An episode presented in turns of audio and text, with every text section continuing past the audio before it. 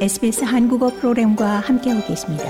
sbs.com.au/korean에서 더욱 흥미로운 이야기들을 만나보세요.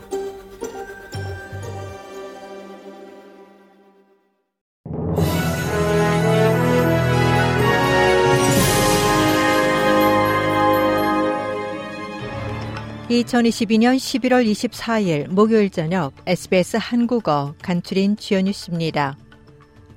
앨버니지 정부는 컨설팅 회사 시너지 360과 관련된 업체가 따낸 대규모 연방정부 계약권에 대한 조사에 착수했습니다. 앞서 기업이 수익성 좋은 정부 계약을 수주하도록 돕는 이 컨설팅 회사를 자유당 스튜어트 로버트 의원이 비밀리에 지원했다는 의혹이 제기됐습니다. 로버트 의원은 해당 의혹을 부인했지만 빌 쇼튼 정부 서비스 장관은 여러 부처의 정부 계약권에 대한 조사를 지시했다고 밝혔습니다. The leaked emails reveal that Synergy 360 was lobbying for corporations in relation to lucrative government contracts, including in the portfolios I'm now responsible for. 엘바니지 정부의 국가 반부패 위원회 신설 법안이 하원을 통과하며 1차 관문을 통과했습니다. 마크 드레이퍼스 연방 법무장관은 공공부문 내 심각한 부패나 시스템적 비리 행위를 조사할 반부패 기구 신설을 위한 이 법안이 호주 정치에 대한 신뢰 회복에 도움이 될 것이라고 말했습니다.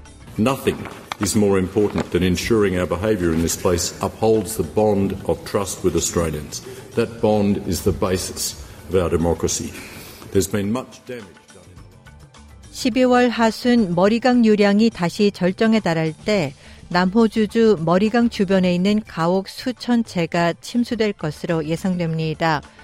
최신 모델링을 보면 내달 초 하루 유량이 175기가리터로 오르고 크리스마스 때쯤에는 185기가리터로 다시 정점을 찍을 것으로 예측됩니다. 피터 말리노스 카스 주총리는 침수 피해를 본 개인과 가정을 돕기 위한 지원 패키지가 이미 마련돼 있다고 말했습니다.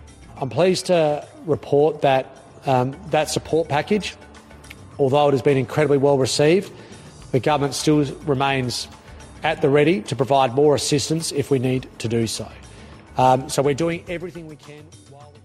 전력회사 AGL 에너지가 남호주주에 있는 토렌스 아일랜드 비가스 발전소를 예상보다 9년 빠른 2026년 폐쇄합니다.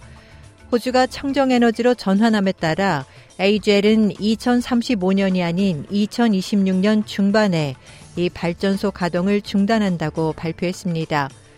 사측은 발전소 폐쇄에 따른 실직자 수를 아직 예측하기 어렵다고 밝혔지만 직원 120명이 실직 위험에 놓이게 됩니다. 이상이 2022년 11월 24일 목요일 저녁 SBS 한국어 간추린 주요 뉴스입니다.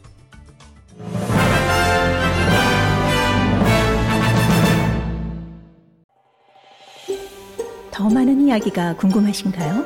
애플 포드캐스트, 구글 포드캐스트, 스포티파이 또는 여러분의 포드캐스트를 통해 만나보세요.